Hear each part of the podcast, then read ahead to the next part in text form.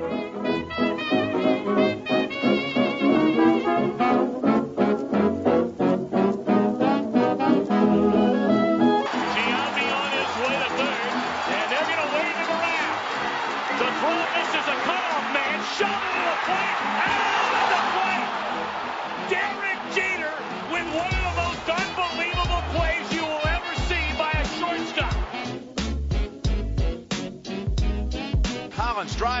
lost the handle. Chalmers for the tie. Got it in two seconds.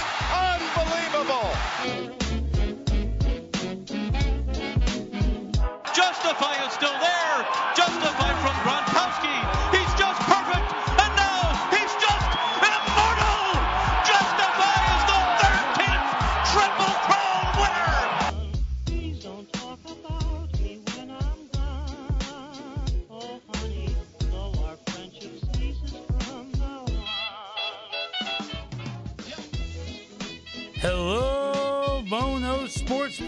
Listeners. This is the World Series special edition of the Mono Sports Podcast. We got a lot of great stuff for you tonight to preview the World Series between the Los Angeles Dodgers and the Boston Red Sox. And later on, we'll have a visit from Andy Dirks, former Major League outfielder and a guy who played in the World Series with the Detroit Tigers. He's here to give us a perspective of just what it's like to play in the Fall Classic.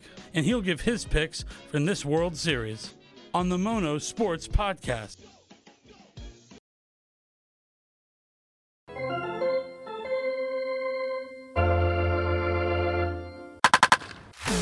This series marks the first time these two franchises have met since all the way back in 1916 when Fenway Park was only four years old, 102 years ago. That was so long ago that then the Red Sox had a 21 year old pitcher who was known to hit some prodigious home runs. That pitcher was named Babe Ruth, and he helped the Red Sox take down the then Brooklyn Robins. So there has never been a Dodgers Red Sox World Series or even an LA Boston World Series. For the record, Boston won that 1916 matchup 4 to 1, with Babe Ruth recording the win in Game 2. His performance that day? A 14 inning complete game in which he faced 48 batters, scattering 6 hits and striking out 4. The only run he gave up came on a two out solo homer in the first inning. He then proceeded to give up only five more hits over the course of the next 13 and one third innings. Not to mention, he helped his own cause with an RBI groundout in the third to tie the game. 102 years later, we go from that famous lefty ace to the stellar matchup of lefty aces LA's Clayton Kershaw and Boston's Chris Sale. Clayton Kershaw versus Chris Sale, arguably the two best lefties in their respective leagues. I'm going to give the edge to Clayton Kershaw on this one and the series. Kershaw and the Dodgers have been here before. Game one of the World Series is a game of firsts for many reasons. Clayton Kershaw's first career start at Fenway Park, and Chris Sale's first career World Series start. Kershaw does own a 1 0 record across three World Series appearances. In fact, since 2015, he has an 8 2 record and recorded a save over his last 16 appearances, and he's 5 1 in his last 10 appearances dating back to last year. One key for the Red Sox will be scoring first. The Red Sox this postseason are 7 0 when they score first and 0 2 when they don't.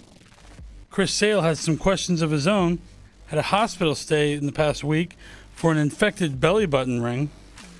And remember, he pitched only 17 innings from July 28th on in the regular season due to left shoulder inflammation. Inflammation, left shoulder inflammation. We'll see how many innings he can give the Red Sox here in this World Series. Both bullpens have been surprising strength for these two teams. The Dodgers bullpen has a 1.45 ERA, and the arms that make up everybody not named Craig Kimbrel in the Boston bullpen, namely Matt Barnes, Ryan Brasier, Heath Hembree, and Joe Kelly, have a combined .81 ERA and a .122 opponent batting average in their last 22 and a third innings thrown. While the strength of LA's bullpen lies in the ability of a lot of their pitchers to give them a lot of different kinds of innings. They have closers, converted starters, and setup men.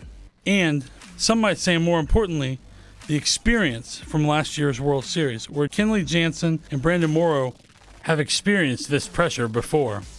Game two will be David Price versus Hyunjin Ryu. Both pitchers have been a mixed bag this postseason. Price couldn't get out of the second inning in the ALDS against the Yankees before going 1 0 in two starts and throwing a combined 10 and a third innings in the ALCS. Despite regular season success, he owns a 3 and 9 career record in the postseason. He is also the only Boston starter who has pitched in the World Series. That was in 2008 with the Tampa Bay Rays. Ryu was lights out in the ALDS with seven shutout innings and a win over Atlanta, but then gave up seven runs in seven and third innings across two starts in the ALDS against Milwaukee. So an LA Boston World Series may never have happened before, but our next guest has been to the World Series before. Andy Dirks, former Major League outfielder for the Detroit Tigers. That's the 2012 American League champion Detroit Tigers, and he knows a thing or two about playing in a World Series. Hey, Andy, welcome to the Mono Sports Podcast. Hey, thanks for having me, man. It's a pleasure. Awesome. It's great to have you here. Uh, now, you did play in the World Series. Uh, LA versus Boston. Who do you have in this World Series? I've I've said the Dodgers from pretty much day one. Uh, the combination of pitching, young energy, and and hitting that they have is it's going to be tough tough tough to keep up with. But Boston's got a a pretty good squad, without a doubt, right? So it'll be an interesting series. I think whoever whoever can make the plays, uh, stay away from the big inning, is going to be the team uh, that wins. You know, whatever whatever defensive side of the ball can stay away from those five spots or those six spots throughout the entirety of the series is going to be the team that wins because both these teams can score a lot of runs in a hurry. Yes, that they can. That's a good point. You know, sometimes it seems, especially uh, in the playoffs, that the team that wins usually has that one inning where they score more runs than the other team does in the entire game. So you're right. Uh, it's going to be a big thing to avoid anyone putting up those big innings. The Boston Boston is seven and zero when they score first, and zero and two when they don't. So uh, it's it's a big key for Boston to be able to get out there early. Well, I think I think a lot of these teams too at a high level, the bullpens are so good now. You you almost got to hit the starter. Yeah. You know, because if if the guys, both these teams have a, a pretty deep bullpen, and really, you know, I think that uh, Boston might have a little edge in the bullpen depending on the day and how many days rest guys have. But overall, these bullpens can be pretty dynamite and tough to score runs off of, right? So uh, scoring runs early is is a key. But I still think whoever can can get the big inning together because a solo home run's not going to win the World Series but that three run shot and that that three run double or uh, that big inning where you score five plus runs that's what that's what kind of teeters the edge and really gets the momentum going. You know, you mentioned the Dodgers pitching. That obviously starts with Clayton Kershaw. He's been a, a, dominant force during his career in the major leagues, but it was always kind of his bugaboo was the postseason. You know, him and uh, Price both.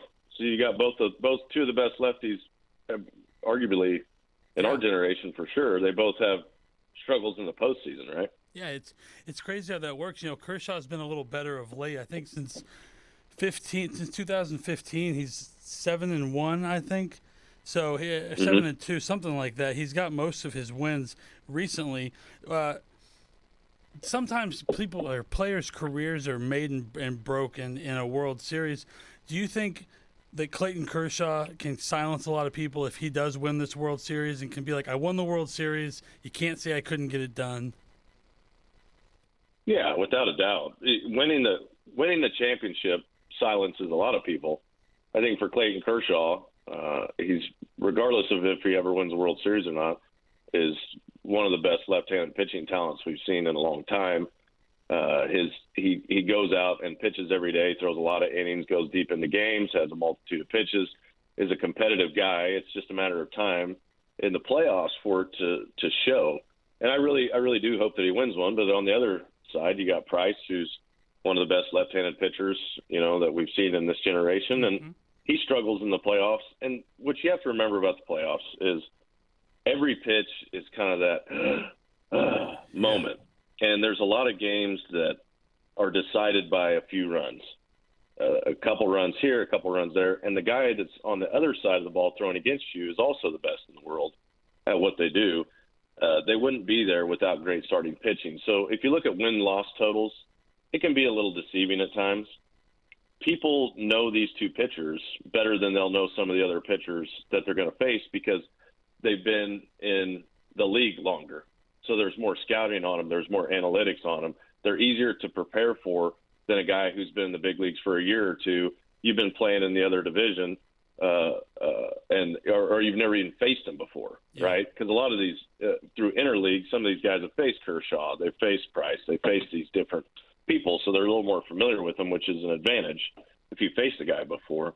Totally. And also, it's in the playoffs. You never know who the hero is going to be, and that's kind of the cool part about it. You know, the the the studs like Kershaw and Price, and they might be, but they're also without those guys, you don't you don't even get to the playoffs. So you got to look at it twofold and say, well, how did David Eckstein become a World Series MVP? Was he the best player on the Cardinals roster that year? Of course not. You know, uh, Rick Porcello, I don't know if they've announced it yet, but I think he probably will uh, start game three. You played with him in Detroit. Uh, he has since gone on to Boston. I don't think he, he never played in the World Series with these guys, but he played in the World Series a little bit with you. Uh, what do you see in Porcello that he's doing now? Uh, and what what do you like think about him as um, maturing into the pitcher he is today? Well, a lot of people forget that Porcello came to the big leagues when he was like 20. So he was always an old soul, is what I'd call him. Very mature for his age, uh, mentally, right? Because he was a high round draft pick. Tigers took him, I think, with their first pick in 2009, something like that. Uh, but anyway, so he matured very quickly and and kind of learned his game while he was in the big leagues and was effective. Sinker ball pitcher. His usually his biggest uh, detriment is when he overthrows the baseball and and it starts to flatten out because he's a really good sinker ball pitcher. Now that he's getting older and his body's maturing, his velo's up. He's he's got great stuff. He's got great command. And this is a guy that's pitched in the big leagues for a long time, and he's not even that old. Yeah. Well, you played at a big time program in Wichita State, a storied program. Uh, did any of that you played? You played in a lot of things. Did any of that prepare you for what it was like when you were out there in uh, Comerica and um, out in San Francisco as well for the World Series? Well, we played in a couple super regionals. Yeah, we played a couple super regionals, and and it's it's loud, and it's for for what it was at the time. It's a building process, right? You don't just most people you don't just hop into a big league stadium packed with sixty thousand people and play in front of them right away. Uh, for me, you know, it was a building process, and and learning to play in front of clou- crowds is part of the game. I played in the the Dominican Winter League for two years, and baseball in the Dominican is everything. That's all they talk about. That's all they do is baseball, baseball, baseball. And I won two championships while I was down there, and both times in the postseason. It is wild Yeah. And because they bring it's more of a soccer crowd, right? They bring there's a band that follows the team, and it's very loud, very intense for smaller stadium size. Now, the loudest stadium uh, that I ever played in was in Oakland during the playoffs because in Oakland, what happens during the playoffs is all the football fans come out, and they pack that that big stadium full of football fans who just yell the whole time, you know, and they have the big loudspeaker going boom, boom, boom, boom, boom, boom, and it's just a wild atmosphere. But uh, there's there's definitely as you play in front of more and more crowds, you get used to the crowds. But in, during the playoffs, there is it is special. It is different. Uh, it's more intense. Everybody's watching those games, right? It's not like a regular season game where there's 20 other games going on that day. There's literally in the World Series one baseball game that anybody cares about being played on that day. At Fenway Park in the playoffs, you played there. You actually, I looked it up. You have a, a 333 career average at Fenway Park. What did you like hitting in that park? Well, I think you know the confidence knowing that you can go the other way, and and you're, you're not going to fly out to the warning tracks. Good for a left-handed hitter. Left-handed hitters have always had success in Fenway. Uh, right-handed hitters, to a point, right-handed hitters always have to be aware of the fact that I can't just try to pull the ball and hit it off the wall. You know, because pitchers they know how to pitch in different parks, and they understand that. Okay, you know, if I give him something to pull here, he doesn't have to hit it well to at least get it off the wall. Uh, vice versa, you know, on the pull side, which is a strength for a left-handed hitter, usually as far as you know distance-wise on the ball. If you get it, you still got enough to to hit it out to right and right center. But I, I think just the overall dimensions of the field, and then and then obviously uh, seeing the ball well in different parks. Every park's a little different. Uh, you see certain in certain parks you see the ball better than others, and in Fenway, I, I always saw the ball pretty well. So this is more of a local question. I'm out here in D.C. Uh, we got the Washington Nationals have Max Scherzer, another former teammate of yours. You were with him when he had his uh, career best 21 and three season. First time he went under three for an ERA, threw 200 innings, did all these things. What is it about Max? It's like when I, when I, the feeling I get around him and covering him is that no one loves playing the sport of baseball and pitching more than Max Scherzer. And is that what you kind of gathered? And what is it about him that makes him that's allowed him to reach where he's at? Yeah, he's probably dialed in to become the most consistent pitcher he can be at all times. Like his, like you said, his life does revolve around baseball his life revolves around sports. He likes all sports. He likes football. He likes uh, basketball. He, he likes you know you, NASCAR. If if if there's a sport to watch, Max likes it. But he really dials in on how are these competitors uh, finding an edge and becoming as good as they can be. And his work ethic and his routines are unmatched. Uh, Max is a creature of habit, and he studies his film. He studied what he needs to do to be really successful and has found a way to repeat his delivery uh, at a very high level. Because you know most people saw Max, and it looks like he's a free thrower, right? Looks like he's just out there chucking. But if you dial it back and really look at what he's doing, it is very precise and calculated, and he can repeat that same arm angle and that same action and the same release point at, at a level that most guys can't, especially with the arm speed that he does have you know, I was at his 20K game, and I think that's almost cooler than being at a no hitter or some of those other things because there's only been, you know, like a handful of guys who've ever done that. And early on in the night, it seemed like he was dialed in. He he had a weird combination of high strikeout total and low pitch count, which uh, is something mm-hmm. you have to do to be able to get 20 strikeouts and last the whole thing. Um, uh, now you have your own podcast, uh, the Get Your Game Right podcast. Uh, can you tell me a little bit about that? Yeah, Get Your Game Right started. Uh, I, I have a, a, real estate business out in Detroit, but obviously love baseball, and it all started uh, when I saw a need for uh, kids to understand more about the game, coaches to understand more about the game, and, and things that aren't talked about as much, like the mindset, and then also you know parents asking questions nonstop. And I said, you know what, I'm going to start putting something together here. And I've had guys on to kind of give experiences and and things that they've been through to hopefully you know give back and and help people who are going through uh, the process of trying to become a baseball player. Or if you're a dad or a mom and you have a kid that's interested in softball or baseball. And then now it's developing in, into more of a life podcast with life lessons. I have a country music artist that's going to be on the show, and I have a multitude of guests anywhere from a dad whose kid plays in the in a little travel team all the way up to Torii Hunter, who's you know nine-time Gold Glove winner, All Star, you name it, and everything in between. It's pretty unique, a unique show. But you can you can check it out, get your game right, and you can check me out at Andy Dirks Baseball uh, on Instagram, is where we do a lot of stuff. We've just started kind of revving up the social media.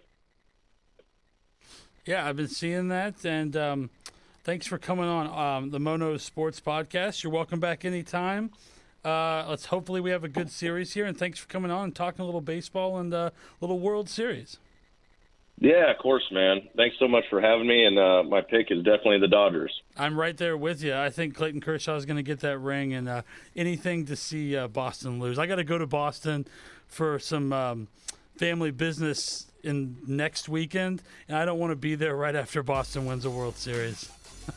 yeah, Boston's definitely it's definitely a place that loves their sports, but they're also very braggadocious. yeah, that's that's a nice way to put it, Andy. Thanks a lot. Yeah. Thanks. Have a great one. You too. Bye. That's all the time we have for tonight in the Mono Sports World Series edition. Until next time, who knows what's going on in the world of sports in the World Series? Mo knows.